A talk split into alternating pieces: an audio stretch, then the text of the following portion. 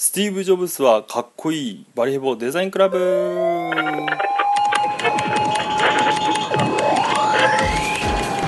はいどうも、えー、ラジオ始まりました。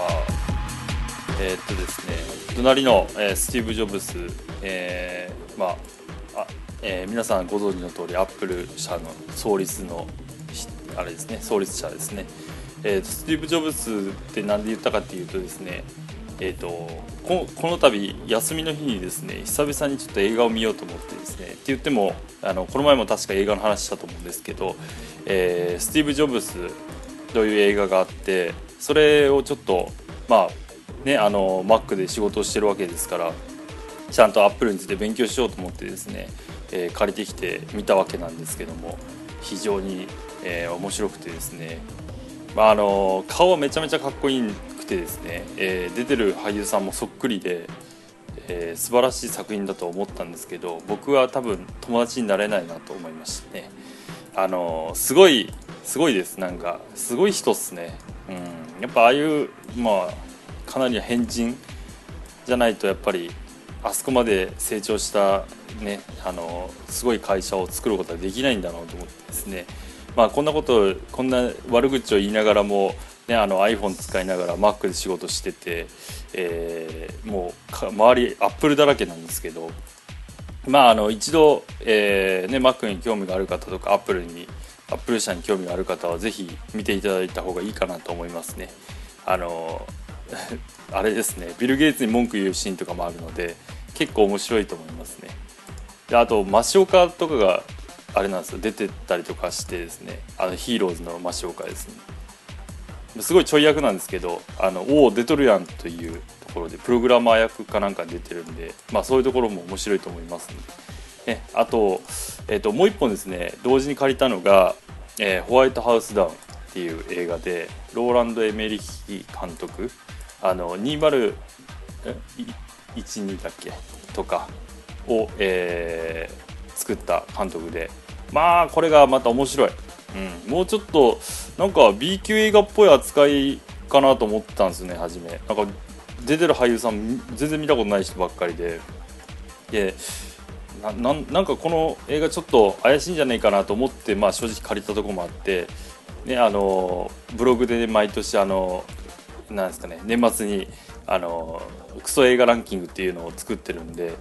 そういう記事のために、えー、ちょっと変なのもちょっと借りてみないとなと思って借りたがですねこれが全くもって面白い映画だったっていう感じでまあぜひこれは見ていただいた方がいいかなと思いますね。あのー、ね大統領黒人の大統領をあの一人のねあのまあなんていうんですかねまあ、うん、警備員崩れみたいな人が必死に助けてで、まあ、あのテロ集団を追い込んでいくみたいな話なんですけど、まあ、最後の最後でこいつが犯人だったのみたいなのがあったりとか、ね、あのエアフォースワンがなんかえらいことになったりとか、ね、あんまりネタバレしたらあれなまずいんで言えないんですけどまあなかなかこれも素晴らしい映画でですねまあなかなかいいんじゃないかなと思います。まああのね、映画の話とかもちょっとあのね、結構好きなんで、まあ、かなり見てるんでえー、ちょこちょこしていこうかなと思うんですけどあとあのちょっと、えー、話変わるんですけど あの今同じ部屋にですね、えー、息子がいるので6歳の息子が今横で iPhone でゲームをやってるので、えちょっと音が入ったりとか声がするかもしれませんけどまあそれはちょっと気にせずに、えお願いします。はい、ということで、えーと、あそうそう映画の話でいきなり始まったんですけど今週のね、えー、今週がどんな感じだったかっていう話をちょっとしなかったと思うんですけど、えー、なんか刻一刻と忙しくなっていってですねなんとか1日休めた1日休めたかなだけどまあ1日休んでねえな。ちょっと仕事しましたもんね。でまああのー、祝日も月曜の祝日ももう当然ね仕事をしてましてえー、今なんかいろいろやってますね。なんかいろんなちょっとゲームのねあのゲーム関連のお仕事だったりとか、えー、ワードプレス案件やったり映像。まあ映像もちょっと今発注来たのでいろいろと作らせてもらってですね。えー、やってるのとあとやっぱフラッシュ案件結構多いんですよね。ありがたいことにですね。いろんな会社さんから、まあ、別々の案件なんですけどなんか、うん、フラッシュアートあんまいないかもしれないですね。なんかフラッシュ案件がポロポロと来てます。それとえっ、ー、となんだっけな。あとああとグラフィックか。グラフィックもありますね、えー、ポップ関連を作ってます。あとウェブももう積み重なってやばいことになってるのでちょっと来週またあれですよね。22の、えー、火曜日から、えー、デスマーチが始まるのかなと思って今ちょっとどうしようかなとか思ってるんですけどまあまあまああのー、ねなんとかなるかなと思いつつも、えー、胃がちょっとキリキリ言いながらやってる感じなんですけど、まあ、あのこのラジオ聞いてですね、えーと、僕フラッシュできますよという方、まあ、できるっつってもあのアクションスクリプトをある程度組めればいいのかなと思うので、えー、まあ、そこら辺ができる方がいらっしゃったらですねぜひバレーボデザインクラブの方だったり Facebook の方からメッセージとかをいただければですねちょっと、えー、手伝っていただきたいこともいろいろありますのでぜひお願いします。っていう感じです。まあ今週はそんなもんですかね。あんま寝寝てなくてですね。もうフラフラしてるんですよね。ちょっと来週はなんとか健康体に戻ろうかなと思うんですけど。まあまああのねこのラジオもちょっと遅れてしまったんですよ。なのでちょっと反省しております。あのなるべく早く収録をしてですね早く、えー、週末までにリリースをしていきたいなと思ってますので、え、まああのちょっと気合を入れて来週も臨んでいきたいと思います、えー、そんな感じですかね。うん。じゃあ前半はではでは。Katakata no Nihongo desuimazen. Kakani akitai no desuga wakaring muskut. Konosaki no okinakaban no takoro dezuka. Thank you very much. その目印の看板作りました。紙、ウェブ、映像のスカイプラントデザイン。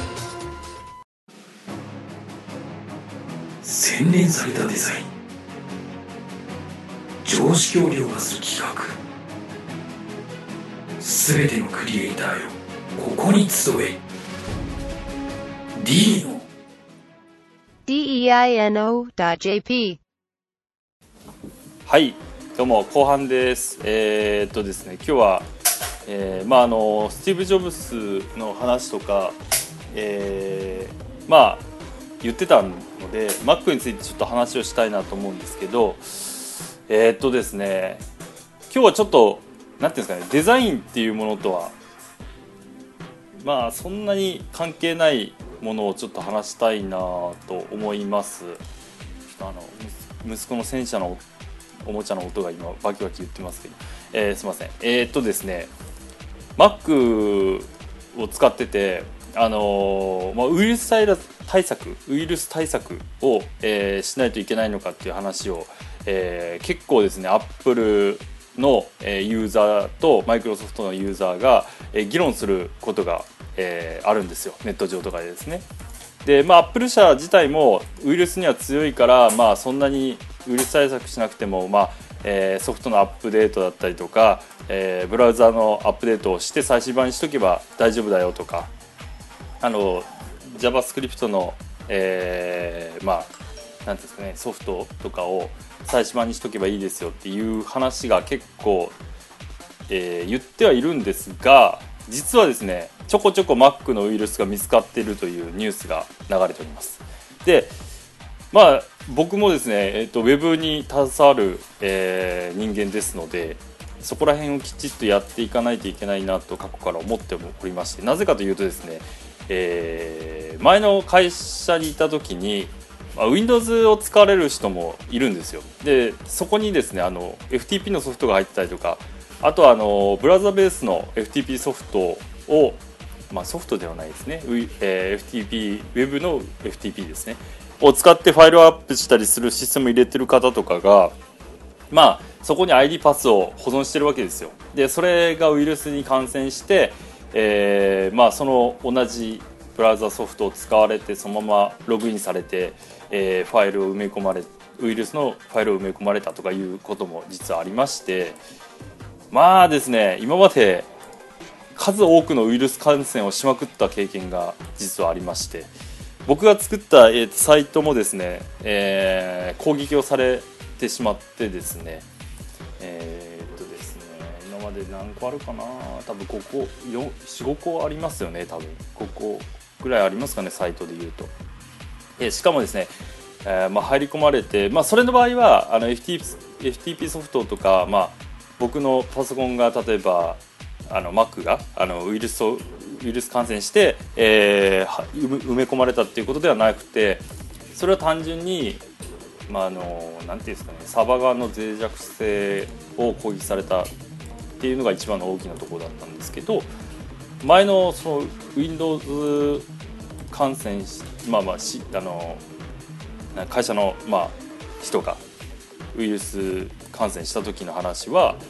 えーまあのホームページを乗っ取られたというかもうそこからアホほど E メールを飛ばされまくってですね1400ファイルぐらい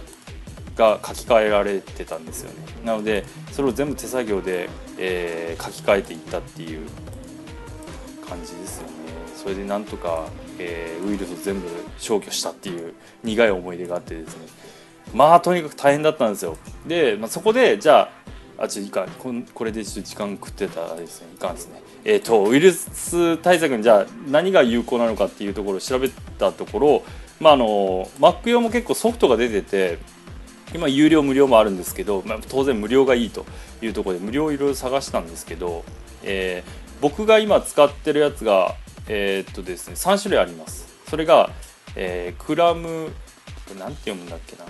えーっとあすみません。ちょっと調べろって話ですねその前に。えーっとですねこれなんて読むんだっけな。えっとななんだろう。あすみません。えっとクラム 10AV だ。クラム 10AV っていう。すみませんね。ちょっと調べようって話ですね。すみません。あとアバストっていうソフトとアイアンチウイルスっていうソフトとソフォスっていうソフトですね。でえー、とここら辺を入れてて常駐でまああのねいろいろ見てくれたりするソフトもあるんですけどやっぱりデメリットもあるんですよ。重かったりとか。でウ Windows 用のソフトあウイルス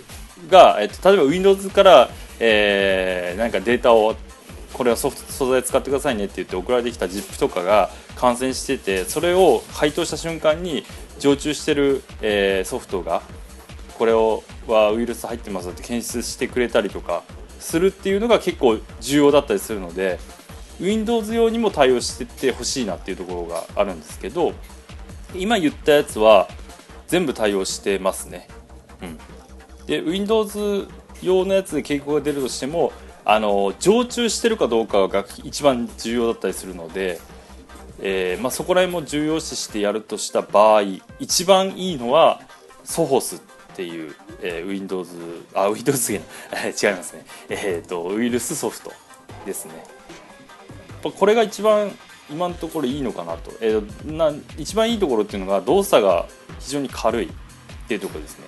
でまあ常駐して、まあ、リアルタイム検出に対応してる。で Windows 用のウイルスからも防御できる。で日本語表記に対応。ね。であ定期スキャンもしてると。でまあここら辺が結構うんなんですかね。ありそうでないんですよね。これ全部揃ってるっていうのが。今まで使ったやつが前もう今の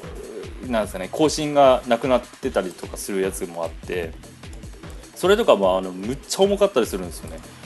だからそれをやっぱ考えた場合にはこれが一番いいのかなと思います、まあ、とにかくウェブに関わる人はあのね、仕事で特にあの責任を持ってやらないといけない場合はお客さんの ID パスワードをあのお借りしてやることが多いですのでもしも